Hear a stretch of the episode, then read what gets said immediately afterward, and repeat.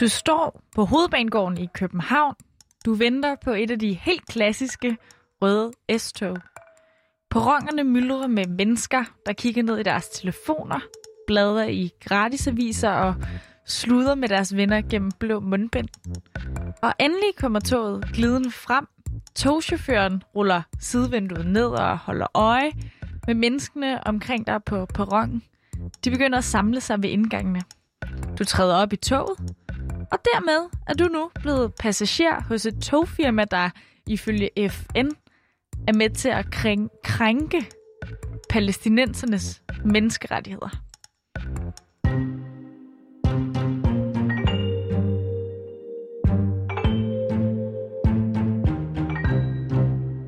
I Danmark skal vi have et eltog, og DSB har hyret virksomheden Alstom til at levere det.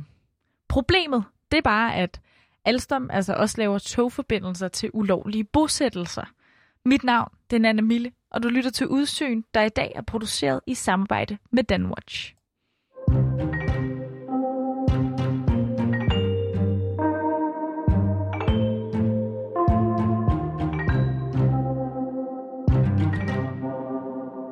Danmarks nye leverandør af eltog vedligeholder letbaner, der fører til øh, israelske bosættelser i øh, Øst-Jerusalem.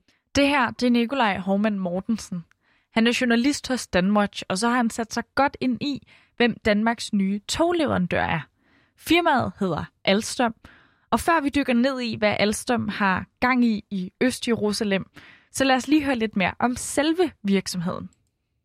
Alstom er en meget stor producent af tog, som øh, har aktiviteter i mere end 70 lande. Ja, og snart skal Alstom altså også have aktiviteter i Danmark. DSB har nemlig slået en gigantisk handel af med dem. Det er meningen, at øh, Danmark skal overgå fra diesel til elektriske tog her inden for, øh, for de nærmeste øh, år. Og der har Alstom vundet den største øh, aftale faktisk, som, som DSB nogensinde har, har haft på mere end 20 milliarder kroner på at levere nye eltog til de danske togbaner. Og fordi DSB er ejet af staten, så skulle partierne på Christiansborg altså også være med til at godkende valget af Alstom. Og bortset fra enhedslisten, ja, så sagde alle partierne ja tak til samarbejdet. Men der er jo bare et problem ved det.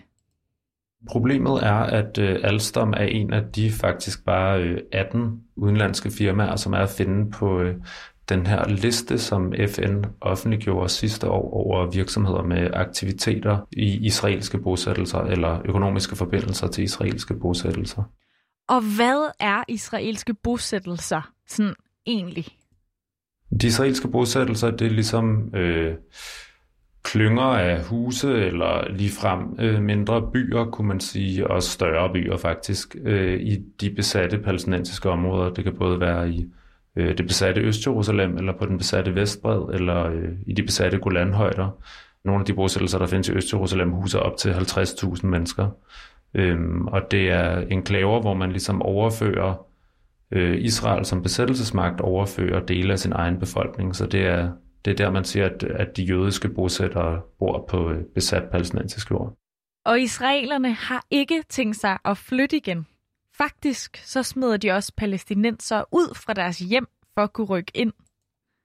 Det er ulovligt at rykke dele af sin egen befolkning over på øh, besat land, og det er ulovligt at øh, fordrive øh, lokalbefolkningen i, i den forbindelse også. Og det er meget det, som, som de israelske øh, bosættelser gør. Der kommer ligesom bosættere både fra Israel, men også folk, der kommer direkte fra USA for eksempel, som, som har ret til israelsk øh, statsborgerskab i kraft af, af deres jødiske oprindelse, og, og bosætter sig på, på et areal, som øh, kan være privat palæstinensisk land, øh, og som ofte har den konsekvens, at de palæstinensiske lokalsamfund øh, omkring øh, fordrives i en eller anden grad, eller i hvert fald får dele af deres rettigheder øh, begrænset. Og hvad er det så, Alstom gør her?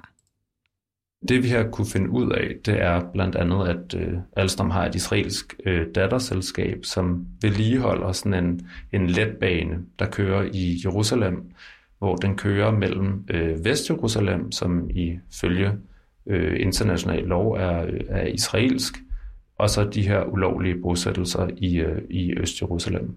Og den er ligesom blevet fordømt af, af FN. Derudover så, øh, så har de så opkøbt en, øh, en togproducent, der hedder øh, Bombardier, som ifølge sådan en israelsk vagthundsorganisation, der hedder Who Profits, er ansvarlig for sådan nogle hurtige tog mellem Tel Aviv og øh, Jerusalem. Og øh, det er noget tog, som også kører hen over besat palæstinensisk land, øh, uden at øh, palæstinenserne på, på, øh, på det her område på Vestbreden kan, kan anvende. Og netop de her togforbindelser, Alstom leverer, er altså en vigtig brik for bosættelserne, det siger Nikolaj. Og når man laver sådan noget infrastruktur, såsom en, øh, en letbane, der forbinder de her bosættelser, ulovlige bosættelser med, øh, med Vestjerusalem som israelsk, så øh, sikrer man sig jo også, at de her bosættelser bliver meget permanente, kan man sige. Men altså, lidt naivt, men hvorfor kan man kritisere DSB for, hvad Alstom gør?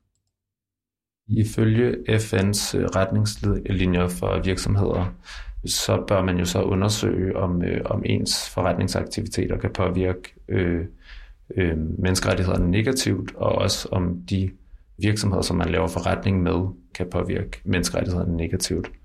Og der siger retningslinjerne sådan set blandt andet, at virksomheder, som er statsejede, øh, og det er DSB jo, har et endnu større ansvar i den her forbindelse her, at der, der bør staterne virkelig slå et slag for, at, øh, at menneskerettighederne bliver, bliver overholdt og, og promoveret. Hvad siger Alstom så til den her sag? Jamen, Alstom har faktisk ikke svaret på, øh, på nogle af de henvendelser. Øh, jeg, har, jeg har prøvet at skrive til dem, og jeg har ikke, øh, jeg har ikke hørt noget fra dem overhovedet. Hvad så med DSB? DSB siger, at, øh, at de har overholdt alle øh, EU's udbudsregler, og så svarer de ikke så meget på vores direkte øh, spørgsmål til, øh, hvordan det her øh, er i tråd med FN's retningslinjer for, for menneskerettigheder. Synes de så ikke selv ligefrem, at de har altså, lavet de her brud på menneskerettighederne? Det, det anerkender de i hvert fald ikke, at de har gjort. Til gengæld så kan jeg fortælle, at der er altså flere eksperter, som mener, at DSB har trådt helt ved siden af. Den ene er ham, der hedder øh, Andreas Rasche, som er øh, professor og ekspert i virksomhed og social ansvarlighed på CBS. Og han holder fast i det her med, at stater bør tilskynde og kræve, at offentlige institutioner øh, promoverer menneskerettighederne. Og han mener, øh, han siger sådan, at, at den danske befolkning i det her tilfælde egentlig burde have sådan en legitim forventning om rettidig omhu, at, at virksomheden undersøger, hvilke konsekvenser den her forretning, de laver, har for, for menneskerettighederne. Ikke mindst, når der er tale om sådan en stor udbudsproces, som der er i det her tilfælde her. Stort set alle partierne på Christiansborg har jo også været med til at stemme det her samarbejde igennem. Har de ikke vidst, at Alstom har en forbindelse til israelske bosættelser, eller hvad? Altså, jeg vil sige, at øh, det var jo ikke særlig svært for mig at finde ud af det her. Det tror jeg bestemt er noget af det, som eksperterne kritiserer dem for, at, at de burde have vidst det her. Som sagt, så øh, udgav FN den her liste sidste år, og det er sådan en øh, over altså virksomheder med aktiviteter i bosættelser, og den har været meget længe ventet. Den har været annonceret i ret mange år og blevet forsinket over tre år. Og nu er der ligesom kun den her ene liste, øhm, og det er faktisk kun 18 virksomheder, øh, som ikke er israelske på den liste. Så det er faktisk ret få virksomheder, man skal holde øje med. Ja, faktisk så er det ret paradoxalt, at regeringen var med til at godkende det her samarbejde, siger Nikolaj, fordi altså selv gået og ventet på, at FN's bosættelsesliste skulle udkomme. Og Socialdemokratiet var faktisk selv ude i, i sådan en debat øh, tilbage i 2018 om, øh, om sådan et forslag til at, at styrke vejledningen af investorer, så de kunne undgå at investere i israelske bosættelser. Der var de faktisk selv ude at sige, at at det var enormt kompliceret at holde øje med det her, men man håbede på, at med den her FN-liste, som snart vil komme, at det vil blive mere overskueligt. Øhm, så man kan sige, øhm, nu er den her liste her jo, og den, den er jo ret overskuelig. Øh, og, og det har man altså i hvert fald ikke umiddelbart øh, kigget på øh, i forbindelse med det her udbud her. Og så lige til sidst spørgsmålet til en million kroner, Nikolaj. Tror du, det vil få nogle konsekvenser? Altså tror du, det vil få nogle konsekvenser, at Alstoms forbindelser til bosættelserne i Palæstina nu er offentliggjort? der er i hvert fald blevet stillet spørgsmål til, til ministeren fra både øh, SF og Alternativet, som var med i det her forlig her. Øh, og det er nogle partier, som begge to ellers har øh, kørt rimelig meget frem i forhold til, at man øh, ikke skulle lave forretninger med virksomheder med aktiviteter i bosættelserne. Øh, og de havde så ikke opdaget, at de selv havde øh, været med til at godkende øh, DSB's øh, valg af Alstom, og hvad, hvilken baggrund Alstom har. Øhm, og så har enhedslisten kaldt øh, både transport- og udenrigsministeren i, i samråd i sagen. Øhm, men om det kommer til at have nogle konsekvenser, det, det tror jeg er et meget godt spørgsmål. Det er som sagt en ekstremt stor aftale, den, den, den største i DSB's historie, ifølge DSB selv, på, på mere end 20 milliarder kroner. Så jeg tror ikke, det er noget, man bare lige sådan øh, ændrer efter en øh, artikel på danwatch.dk nødvendigvis.